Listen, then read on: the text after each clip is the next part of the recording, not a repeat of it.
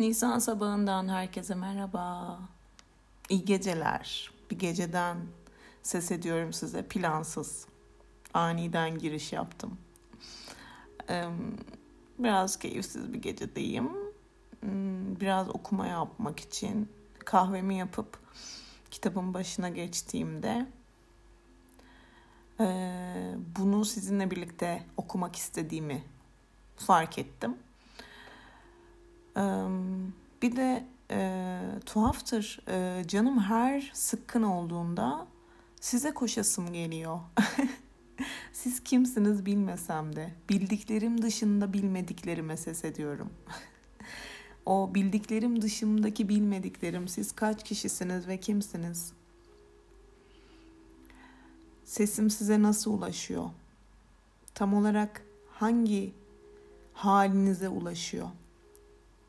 Söz ettiklerim, anlattıklarım, okuduklarım. Umarım bir şekilde bir yerlere dokunuyordur. İçinizde, ruhunuzda, kalbinizde. Bir şeylere tercüman olabiliyorumdur umarım. Um, işte böyle yani biraz hüzünlüyüm bu gece. biraz hüzünlüyüm hüzünlü madrigalliğim tuttu. Baudelaire'e selamlar. Evet. Um, hmm. Adını benden sık sık duyduğunuz sevgili arkadaşım, dostum, yarenim, canım e, Feride'den e, bana doğum günüm için göndermiş olduğu kitaplardan birini Nihan Kaya.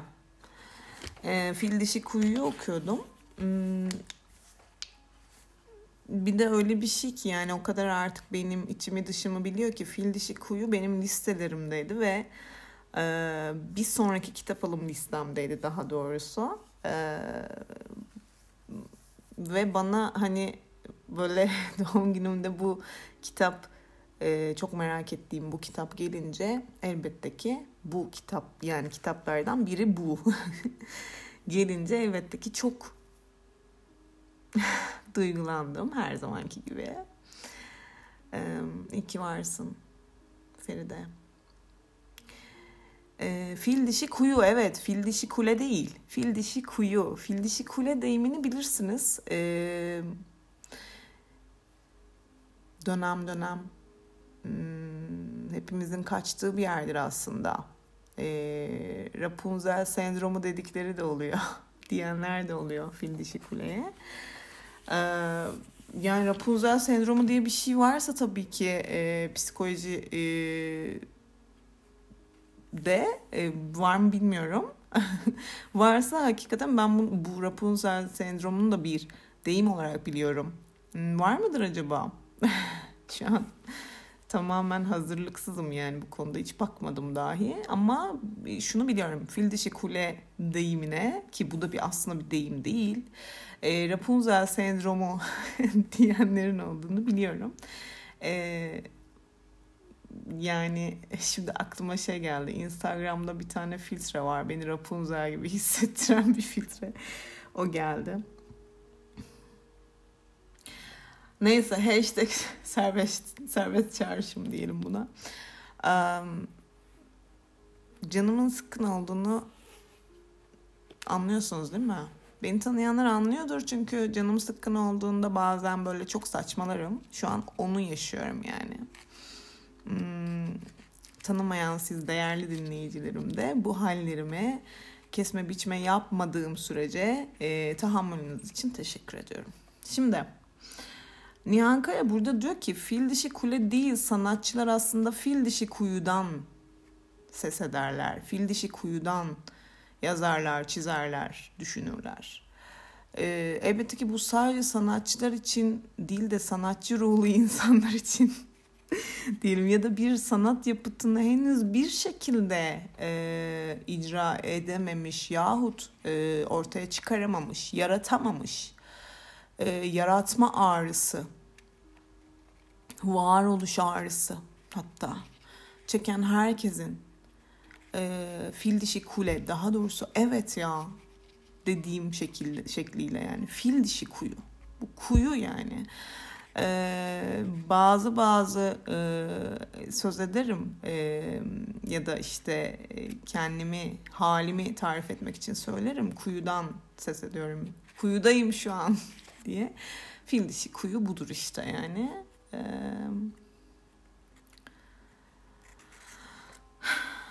çok güzel bir kitap ismi Fil Dişi Kuyu. Ve Nihan Kaya'nın söz ettiği şeyi yani anlatmak istediği şey evet ya Fil Dişi Kuyu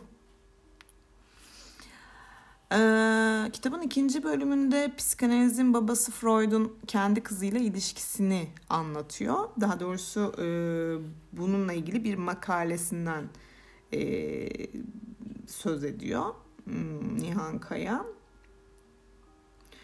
Ee, ve şu şu kısımla başlıyor makaleye. Ee, Freud'un Jung'a 24 Eylül 1910 tarihli mektubunda yazmış olduğu bir cümlesin cümlesiyle başlık başlamış. Yolculuğu henüz görebiliyor muyuz baba? Küçük Sophie tarafından babası Sigmund Freud'a sorulmuştur. Mektupta bunu yazmış Jung'a. Ee, küçük Sophie yani Freud'un kızı Sophie yolculuğu henüz görebiliyor muyuz baba diye bir soru yöneltmiş. Pekala. Ee, hadi bakalım birazcık okumaya başlayayım. Ee, her zamanki gibi uz- uzatacağım. Çünkü hmm, sonuna kadar okumak istiyorum ama sonuna kadar okumak bir saati bulabilir ya. Ya hatta bir saat aşabilir de. E, deneyeyim mi? İster misiniz? Beni bir saat boyunca dinlemeyi seviyor musunuz? Tamam başlıyorum. Uzatmıyorum. Baba olarak Freud 1887 ve 1912 yılları arası. Freud'un işi her şeyden önce gelmesine rağmen aile meseleleriyle de yakından meşgul bir baba olduğu biliniyor. Ernest Jones meşhur biyografisinde Freud'u açık şekilde sevecen bir baba olarak tasvir eder ve Freud'un arkadaşı Wilhelm Feilis'e e, yazdığı mektupların çocuklarının söylediklerini ve yaptıklarını anlatan bir sürü küçük detayla dolu olduğunu anlatır. Bu mektuplar aynı zamanda Freud'un çocuklarından biri hastalandığında duyduğu endişenin yoğunluğunu kaydetmek açısından da değerli kaynaklar işlevi görürler. Ki Freud'un çocuklarının ne kadar sık hastalanmış oldukları da herkesçe malum bir gerçek. Ernest Jones, Freud'un çocuklarının hayal edilebilecek her bulaşıcı hastalığa yakalanmış olduklarını vurguluyor ve bunun Freud için sürekli bir kaygı kaynağı teşkil ettiğini söyleyerek ekliyor. O dönemde kızamık, difteri, bademcik anjini gibi birçok rahatsızlığın bugünküne nazaran çok daha tehlikeli olduğu ve kişisel bakım dışında da bir tedavi yönteminin bulunmadığını da hatırda bulundurmak gerek. Freud'un sadece sevgi dolu değil, genel prensiplerinden bekleneceği şekilde çok da özenli baba, bir baba olduğunu savunan Ernest Jones, Freud'un büyük kızı Matilda'nın 5-6 yaşlarındayken ölüme yaklaştığı zaman gösterdiği bir ihtimamı örnek verir. Jones'un anlattığı hikayeye göre Matilda'nın yakalandığı bir difteri krizi esnasında deliye dönen Freud kızına dünyada en çok istediği şeyin ne olduğunu sorar ve bir çilek cevabını alır.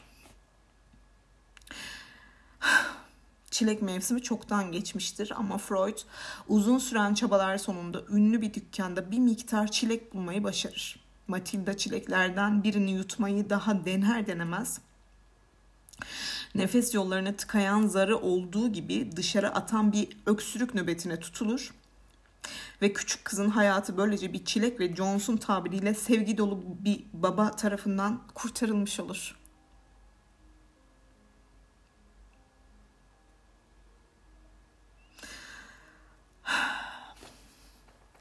Lydia Flem biyografisinde Freud'un aile hayatının özde entelektüel hayatından ayrı olmadığı tezini ortaya atar.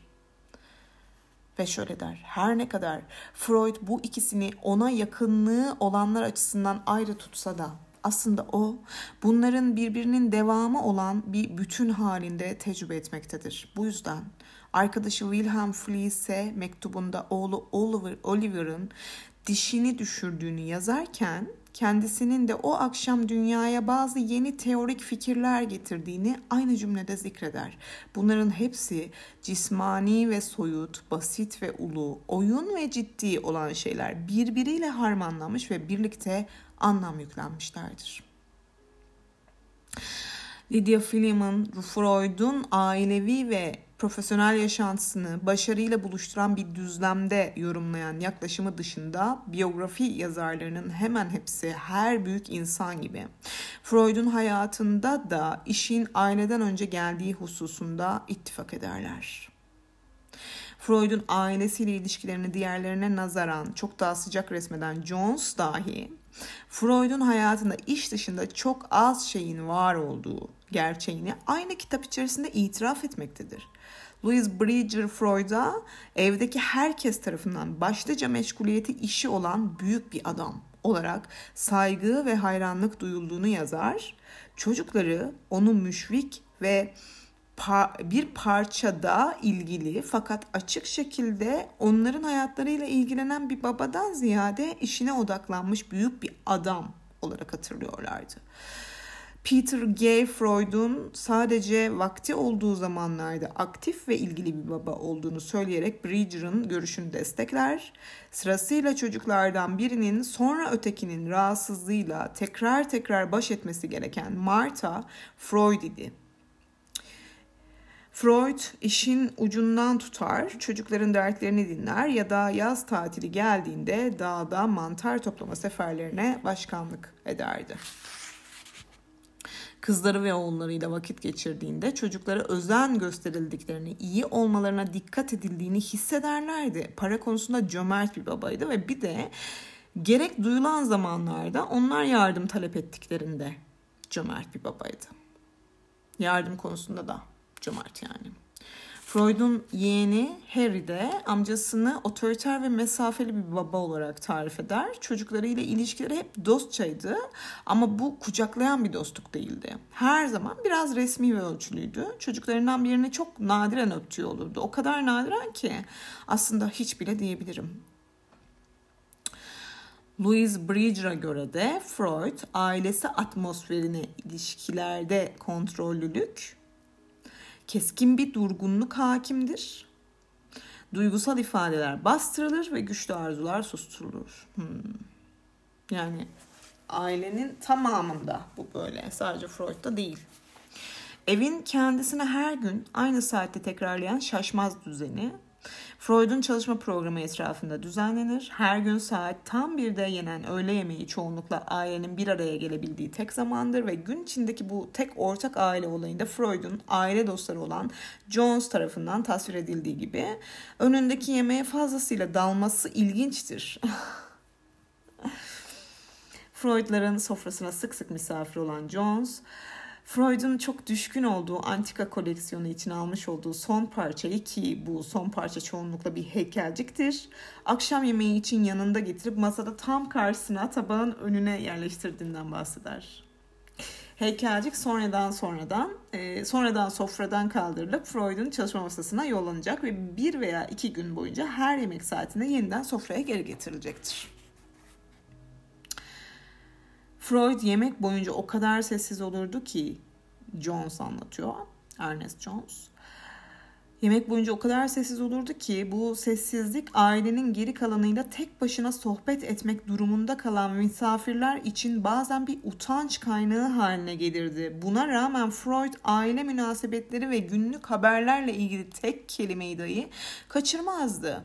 Çocuklardan biri sofrada eksik olduğu takdirde Freud elindeki çatal veya bıçakla sessizce boş sandalyeye işaret eder ve masanın diğer ucundaki karısına soran gözlerle bakardı. Marta çocuğun yemeğe gelemeyeceğini veya çocuğun o ya da bu nedenle gecikmiş olduğunu açıklar. Bunun üzerine Freud merakı tatmin edilmiş halde başını sallar ve yemeğine dönerdi.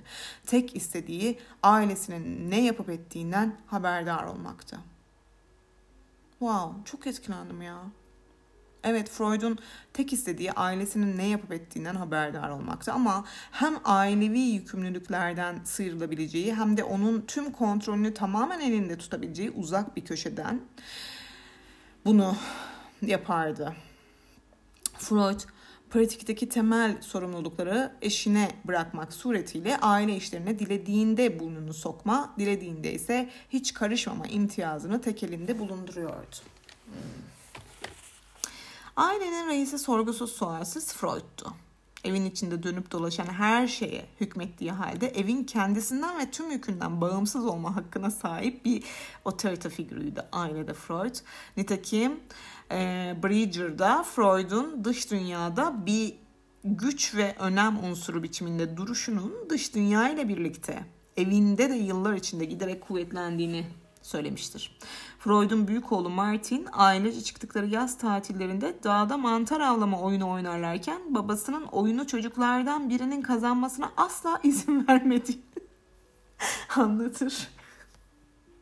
Martin'in hatıralarına göre Freud küçük ordusunu yönetmeye hazır olurdu. Küçük askerlerden her biri pozisyonunu alırdı ve ormana saldıran iyi eğitimli bir çocuk askeri mü- müfrezesi gibi uygun aralıklarla çatışmaya başlardı. Kaçıp duran, ele geçmez bir avı kovalardık sözde. En iyi avcının kim olduğunu seçmeye gelince hep bir rekabet olurdu ve her zaman babam kazanırdı. Louise Bridger'a göre oyunun kurgulanış biçimi Freud'un çocuklarıyla oynadığı oyunu bile askeri koşullarda planladığını açığa vurur. Ve Freud orduların kumandanı olarak kalmak zorundaydı. Kazanmak zorundaydı. Freud'un lider kimliğinin üzerinde bu derece ısrarla durması ve işinden artırıp da çocuklarıyla geçirdiği o çok ender zamanda oynanan masum bir oyunda bile liderlik vasfından birazcık olsun ödün vermeyi göze alamaması gerçekten de ilginçtir. Freud'un ailesiyle ilişkilerini elbette yaşadığı zaman ve dönemin koşulları içerisinde değerlendirmek gerek. Freud'un gerçekten de meşgul bir fikir adamı olması yanında o yıllarda erkeklerin zaten ev işlerine umursamaz kaldığı, çocuklarıyla arkadaşça ilişkiler kurmadıkları Freud'un babalığı hakkında konuşurken göz ardı edilemez. Diğer yandan Freud'un yapıtları ilk çocukluk ve anne baba çocuk ilişkilerine dair teorilere dayandığı için Freud'un çevresi tarafından bir baba olarak eleştirilmeye hep çok açık hale geldiği de doğrudur. Freud ailesi yanlış olarak ya kusursuz olarak idealize edilmiş ya da yalnızca eksik hatalı taraflarına odaklanılarak karalanmıştır. Bir saniye tekrar okuyacağım burayı. Freud ailesi yanlış olarak yani bu yanlış bir şey diyor. Ya kusursuz olarak idealize edilmiş ya da yalnızca eksik, hatalı taraflarına odaklanılarak karalanmıştır. Yani anladığım kadarıyla çok nesnel, objektif bir bakış açısıyla Freud ailesi yorumlanmamış demek istiyor burada Nihan Kaya. Yine de Freud'un ailesiyle ilişkilerinin yaşadığı zaman ve dönemin koşulları içerisinde değerlendirilmesi gerektiği doğru olsa da bence ilginç olan Freud gibi yaşadığı dönemi ortaya attığı anti geleneksel fikirleriyle sarsan, şoka uğratan bir adamın kendi ailesinin sınırları içerisinde bu kadar geleneksel kalabilmiş olmasıdır.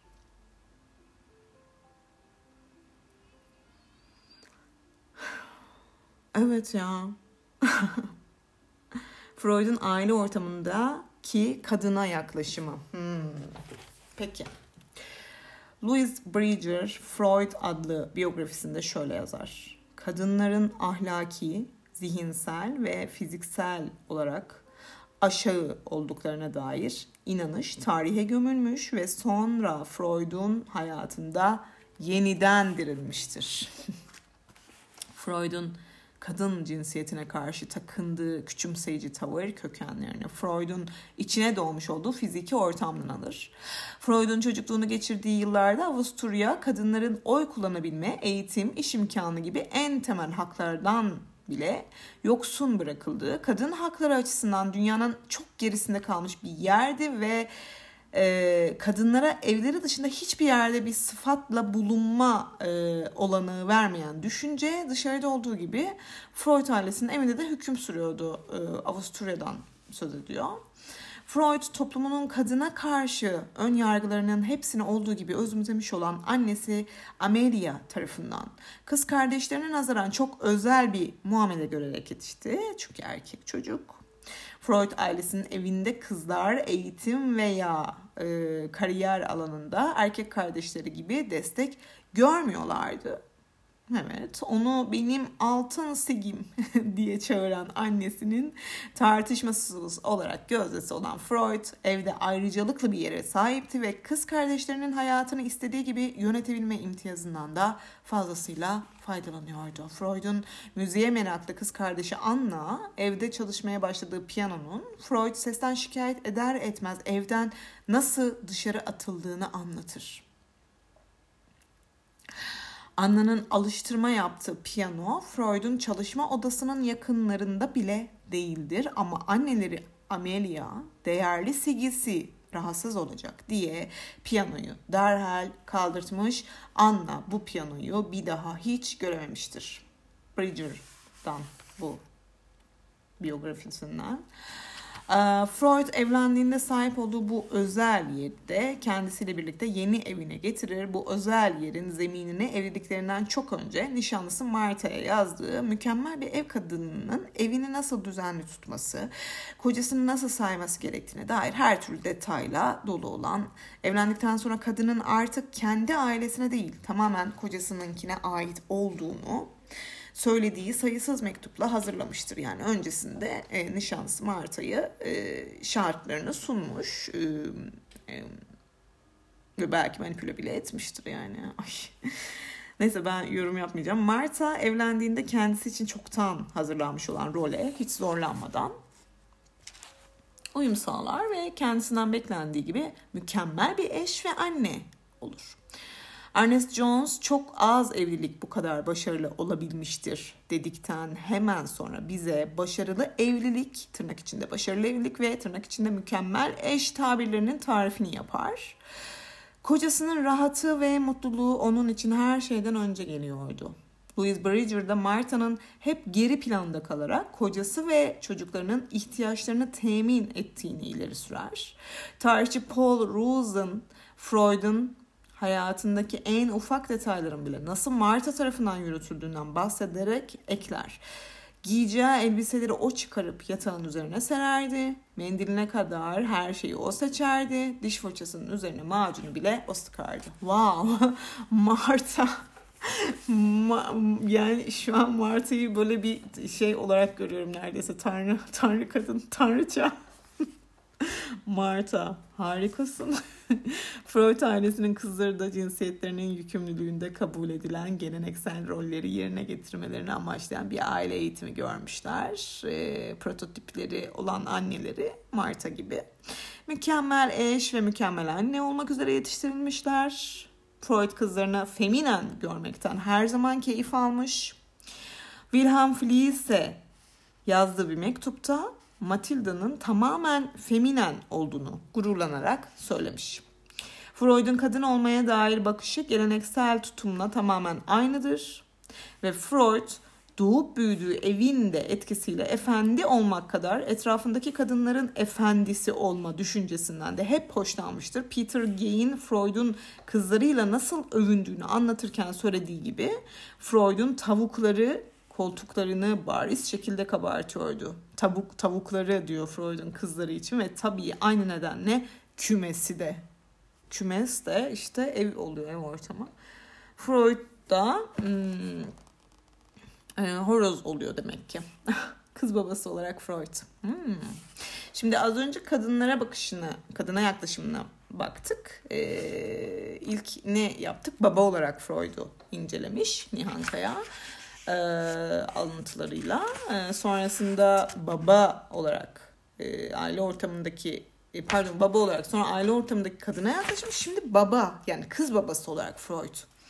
Freud gelenekselliğe karşı olan ikircikli tutumunu Marie Bonaparte söylediği bir cümlede açık eder. Özel hayatımda en küçük bir burjuvayım oğullarımdan birinin boşanmasını veya kızlarımdan birinin bir aşk macerası yaşamasını hiç istemem demiş. Bu aterkil ve muhafazakar normlar içinde Freud kızlarını ve oğullarını zihninde farklı ruhsal alanlara yerleştirir. Ee, zannederim bu yerleştirmeyi en iyi şekilde Freud'un kızları ve oğullarına verdiği isimlerden yola çıkarak Lydia Flem yorumlamıştır. Flem, Freud'un Yahudi kimliğini konuşmaya veya savunmaya ihtiyaç duymadığı özel bir mesele, içsel bir idrak olarak algıladığını ileri sürdükten sonra şöyle söyler. Freud, üç kızına Yahudi arkadaşlarından ve yakın çevresinden seçtiği isimler verir. Üç oğluna ise Aryan adlarını verir oğullarının sosyal hayatta başları dik dolaşmasına ve orada başarılı olmalarına daha ilk bakışta olanak sağlar. Ee, kızlarına ise bir aile evinin sıcaklığını uygun görür. Ee, evet e, şunu biliyoruz değil mi? Freud'un Freud dindar bir Yahudi yani dindar Yahudi ailesinde büyümüş e, biri. E, dolayısıyla o dindar Yahudi kimliğinin en azından hmm, bir kısmını e, kendi kurduğu aileye de yansıtmış gibi görünüyor. Yani hmm, şey hani dindar Yahudileri ben şeye benzetiyorum. Ay burada biraz yorum yapacağım ben. E, aynıdır ayrıca affedersiniz. Şey ben dindar Yahudileri hmm, ülkemizdeki e, bir şey hani şucular bucular denilenler var ya ee, çok böyle hani bir kısım vardır. Şimdi isim vermeyeyim. Bir topluluk diyeyim. Ee, ki bunu şey asla e, yani yadırgadığım, asla küçümsediğim bir topluluk olarak ismini vermemek değil. E, kimseyi rahatsız etmek istemediğim için e, herkesin yaşam şekline, herkesin inanışına e, saygım vardır.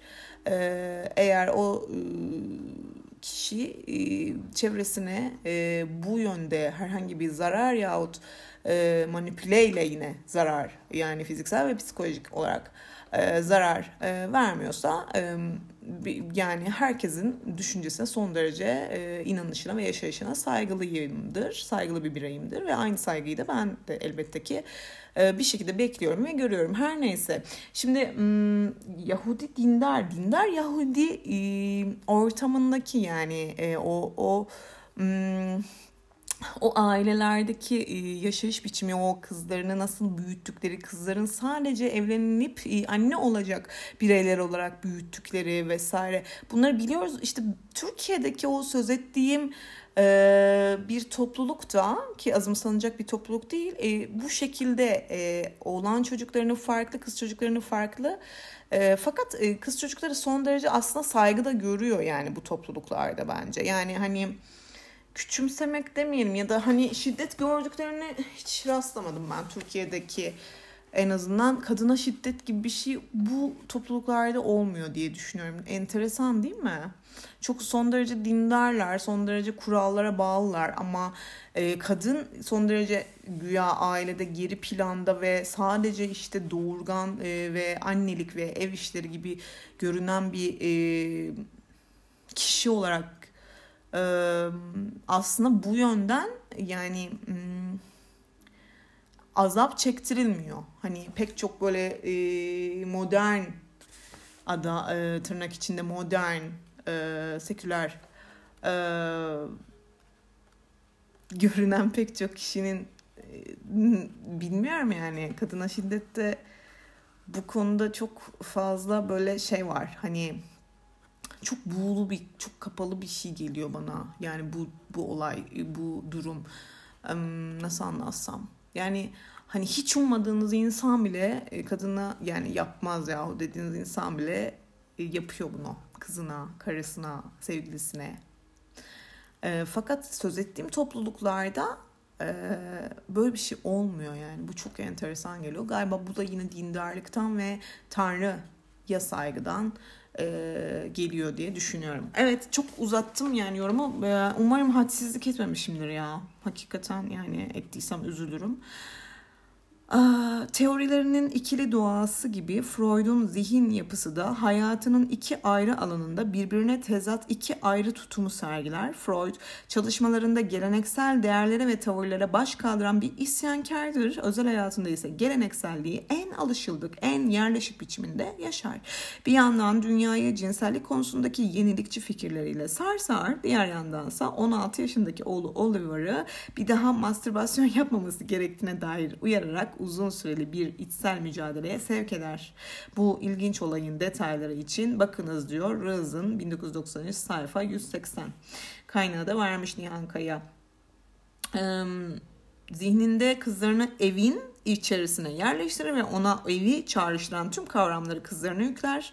Kadınlık kızlarına uygulandığında hmm, Freud'un gözünde aile, sevgi, şefkat, zayıflık, sıcaklık, yakınlık gibi düşünceleri temsil eder. Ee, aile çemberine girdiğinde hissettiklerini simgeler. Oğulları ise Freud'un iş, başarı, ün, güç, iktidar, rekabet gibi bilinçaltı düşüncelerini canlandıran dışarısını sembolize etmektedir. Ee, biraz hızlı okudum ama anladınız mi yani kadınlık yani kızları için içi, iç, e, ev içi, oğulları için, erkekler için ev dışı. Louis Bridger, Freud'un oğullarıyla olan ilişkilerinin Oedipus kompleksine e, olan inancı yüzünden baltalandığını söyler. Wow. Wow. E, tekrar okuyorum burayı. Bridger diyormuş ki Freud'un oğullarıyla olan ilişkilerinin Oedipus kompleksine olan inancı yüzünden baltalandığını söyler. Oedipus kompleksini biliyorsunuz. Ee, anneye aşık babayı öldürüyor. Freud'un da bu yüzden oğullarıyla ilgili e, yani oğullarıyla ilişkisi bu Freud'un bu inanışı yani bu çok ciddi bir şekilde inandığı için e, anne ve oğul ilişkilerinde anne ve erkek bebek ilişkisi için e, ne yapıyor? İlişkisini biraz baltalıyor. Muş. Freud her oğlun bilinçaltında babasıyla yarışmak ve onu yenmek istediğinden emindi ve bu kanaati aile içindeki hakimiyetini koruma ihtiyacıyla yan yana düşüyordu. Özür dilerim. Belki de Freud bu yüzden birçok babanın aksine tıbbı yani kendi uzmanlık ve hakimiyet alanını oğullarına açık şekilde yasaklamış. Diğer yandan en küçük kızı Anna'nın kendi izinden yürüyerek psikanalist olmasından fevkalade hoşnut olmuş. Anna, Freud'un en düşkün olduğu çocuğudur fakat Freud Anna'nın da evlenmesine müsaade etmemiş. Anna'nın aile dostları Ernest Jones'la romantik ilişkisini Jones'a yazdığı sert bir mektupla sona erdirmiştir.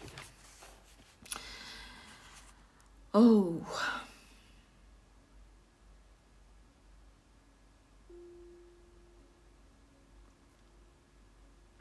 Bir saniye burada bir tane dipnot var. Ee, şu Oedipus e,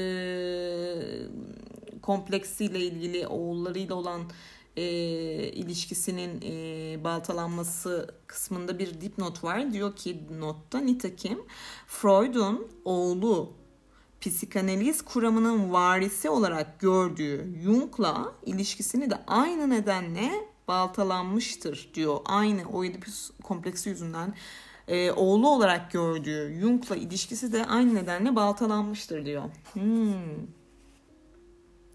Yani Evet, onun üzerine bir otorite kurmaya çalıştı. Ee, Jung'un üzerine biliyoruz. Hani az, ön, az önce diyorum affedersiniz bir, birkaç e, iki iki kayıt önce galiba e, birazcık e, o konuya giriş yapmıştım. Anılar, Düşler, Düşünceler Jung eserinde.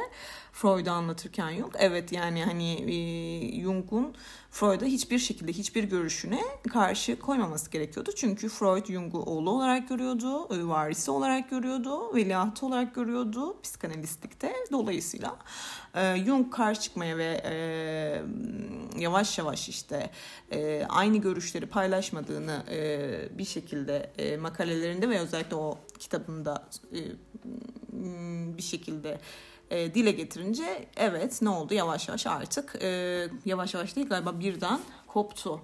E, aa evet tamam okey anladım şimdi. Bu arada sizinle birlikte beyin fırtınası yapıyorum. Şimdi e, aynı zamanda hani şurada diyor ya Anna'nın da e, yani en sevdiği kız, en düşkün olduğu çocuğu ve kızı Anna'ymış. En küçük çocuğu, en küçük kızı. E, fakat Freud Anna'nın da evlenmesine müsaade etmemiş.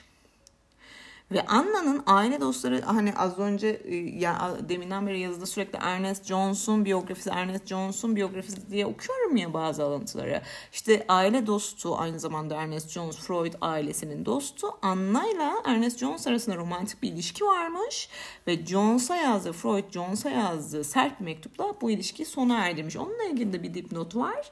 Ee, burada bahsedilen Ernest Jones nörolog ve psikanalist olan bu yazıda da sıkça alıntıladığım Freud'un ünlü biyografisinin yazarı Ernest Jones.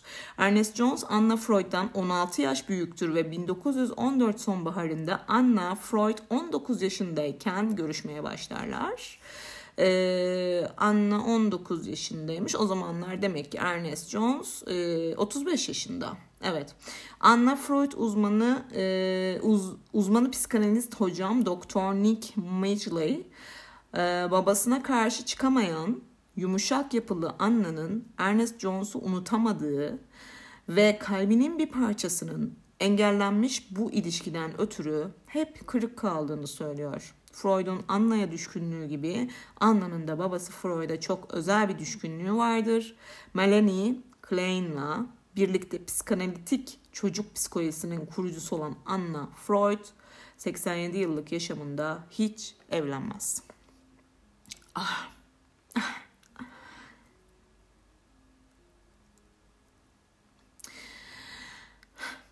Biyografileri, mektupları ve anekdotları Freud'un kızlarıyla, oğullarıyla olduğundan daha fazla vakit geçirdiğini göstermektedir.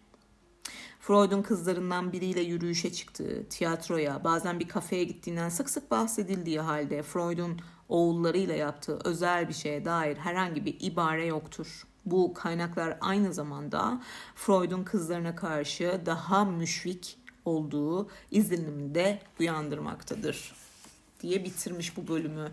Ee, kız babası Freud bölümünü. Ee, ve sonra şöyle devam ediyor. Sophie'nin babası olarak Freud, Sophie kısmı ve Sophie'nin ölümü kısmı e, yani e, bence bunu da bir şey yapayım. İkinci kısım olarak bunu bu okumayı yapayım size. Dediğim gibi ben bu eseri okuma falan hiç düşünmüyordum ama yani o kadar içimden geldi ki ve iyi ki de gelmiş. Ee, çok etkilendim. Bence siz de etkilendiniz. Ee, Sophie'yi biliriz yani. Hepimiz Sophie'yi biliyoruz Sophie'nin ölümünü ama e, Nihan Kaya'nın dilinden okumak istiyorum. İkinci bölüm olarak yapalım. O zaman bu birinci bölümün ismi ne olsun? Ee, psikanalizin babası Freud'un kendi kızıyla ilişkisi olarak başlandırmış, başlıklandırmış Nihan Kaya. Ee, galiba e, evet Freud. Yani bulurum ben bir isim. Baba, baba Freud. Psikanalizin babası ve e, Freud ailesinin babası Freud. Freud nasıl bir babaydı falan. Her neyse bulurum ben ona başlık. Ee, çok şey spontane'di. E, dolayısıyla kusura bakmayın ya ben biraz şımarmış olabilirim. Yani daha doğrusu şımarmak değil saçmalamak dediğim gibi. Bazen canım sıkkın olduğunda böyle oluyorum işte ben. Acaba kaç dakika oldu bakalım bir. Bu arada kahvem soğudu. E, 38 dakika olmuş. Güzel, hayret. kısa. yani bana göre kısa. Eee Bugün e, an itibariyle e, 19 Nisan'a girdik. E, yani hafta başındayız, pazartesideyiz. E, pazarı pazartesiye bağlayan e, gece yarısından hatta hatta hatta gece yarısı değil az sonra sahur yapacağım hatta. Hmm. E, saat 03.08. E, bir Nisan gecesinden ses ediyorum size. Ya bu arada Nisan ayı boyunca birkaç tane şey yapayım bari program daha yapayım da e, en azından Nisan sabahı işte Nisan gecesi bu bir şekilde yani böyle e, hafiften e, gülelim istiyorum yani işte gülelim ya hakikaten Yani canımız sıkkınken bile gülelim. İşte mesela hani e, Nisan Sabahı kimdir bu Nisan Sabahı bölümünde doğum günümde yapmış olduğum programda hani kendimden azıcık bahsediyorum ya hani orada diyorum ya hani o an acı çekmek istiyorsam o an ağlamak istiyorsam buna izin veriyorum alan açıyorum. Ee, işte şu an kendime bir alan açtım aslında ben bu programda. Sadece sizi de şahit ettim açtığım alana. Canım sıkkındı. Ee, size söz etmek istedim. Size koşmak, size sarılmak istedim. Koştum. Sizinle birlikte e, bir baba profilini Nihan Kaya'nın e, Fil Dişi Kuyu kitabından okudum. Ee, birkaç e, umarım işte haddimi açmamışımdır. Birkaç yorumda da bulundum. Ee, bu, bu burada şimdi bitecek. Ee, ben bu yayını kaydedeceğim. Sizlerle paylaşacağım. Ondan sonra gideceğim. Ee, ne yapacağım? İşte sahur yemeğimi hazırlayacağım ve e, şey oruca hazırlanacağım. Mesela bununla burada bu burada kalacak yani. Hani alanımı açtım ve şu an sizinle birlikte bu alanı kapatıyorum ve günlük hayatıma, e, normal hayatıma, sıradan hayatıma devam ediyorum. Ee, işte bu hale gelebildiğim için çok şükrediyorum biliyor musunuz? Bu hale gelebilmek yani e, zamanında majör depresyon e, yaşamış ve bu majör depresyonun dibine kadar yaşamış olan bir kadın olarak bu halde olabilmek nasıl bir nimet? Tahmin dahi edemezsiniz. E, dolayısıyla hiçbir şey için lütfen ümidinizi kaybetmeyin dostlar. Yani dediğim gibi hani programın başında söz ettiğim o kim olduğunu bilmediklerim var e, varsa eğer içinizdeki var kim olduğunu bilmediğim sizlere özellikle ses ediyorum. Çünkü kim olduğunu bildiklerimle zaten bu konular çerçevesinde konuşmuşumdur, konuşuyorumdur ve konuşacağımdır ama ee, sizler beni tanımıyorsunuz. Ben de sizleri hiç tanımıyorum. Hmm, içinizde belki major depresyon geçiren vardır. Ee, belki umutsuzluk hastalığına tırnak içinde yakalanmış olanlar vardır belki yaşam, yaşamdan zevk alamayan yani alamadığınız bir dönemi dönemin içerisindesinizdir. Bu yüzden size ses ediyorum. Yani gerçekten lütfen ümitsizliğe kapılmayın. Yani bir şekilde yaşamaya devam ettiğimiz sürece o kapılar bir şekilde açılıyor. Bazı kapılar kapanıyor. Ama bazı kapılar da açılıyor gerçekten. Yani hani hani söylemesi kolay, dışarıdan böyle söylemesi kolay e, geliyordur şu an. E, içinizde dediğim gibi işte bu şekilde bir e, sıkıntı yaşayanlar için. Ama şunu unutmayın bunu söyleyen kişi sizin şu anda yaşamış olduğunuz sıkıntıları gerçekten gerçekten dibine kadar yaşamış bir insan. E, dolayısıyla ben bunu diyorsam inanın ki e, bu buna inanıyorumdur ve bu vardır, bu gerçektir. Gerçek bir şeyden söz ediyorumdur. Ee, yine uzattım değil mi? Neyse benim bu introlar, girişler ve bitirişler e, biraz uzun sürüyor. Ama bu, bu yani hani Nisan sabahı da bu artık e, alıştınız, kabul et, kabul ettiniz. E, işte böyle e, iyi ki varsınız. E, sanki karşımda birileri varmış gibi e, konuşuyorum bazen sizinle. Ee, en azından tek başıma hissetmiyorum ya bu e, kayıtları yaparken. Çok enteresan, çok güzel. Evcilik oyunu gibi bir şey sanki. ee, sağ tarafımda koltukta kedim Şifa uyuyor. Kedimin ismi Şifa bu arada. Ee, Spotify'dan bir şeyler çalıyor aynı zamanda. Hafif klasik piyano. Ee, okuma lambam açık. Şu an mindfulness yapıyorum. Farkında mısınız? Sanki bir medita- meditasyondan çıktım ve etrafımı tarıyorum. Ee, dışarıda yağmur yağıyor. Kahvem soğudu ve susadım. İşte böyle. Kendinize çok iyi bakın. Nisan sabahından bu e, hazırlıksız e, bu birden gelen e, bu can sıkıntısının hani şey acılarımızı ve can sıkıntımızı yaratıcılığa dönüştürdüğümüz zaman galiba bir şeyler yoluna girmeye başlıyor dostlar. Hmm, sanırım buna benzer bir şey yapmaya çalışıyorum. Ee, can sıkıntısından doğan bir tane daha e, şey podcast'imiz oldu. Hayırlı olsun. Görüşmek üzere. Kendinize çok iyi bakın. Umarım iyisinizdir, sağlıklısınızdır. Başlangıçta böyle bir şey söylemedim galiba. Her başlangıcımda mutlaka söylerim. Nisan sabahından merhaba. Umarım iyisinizdir, keyfiniz, sıhhatiniz yerindedir ve dilerim ferahtasınızdır. Evet, Nisan sabahından hoşçakalın. Bu gecelik bu kadar. Evet, gece. Nisan gecesi.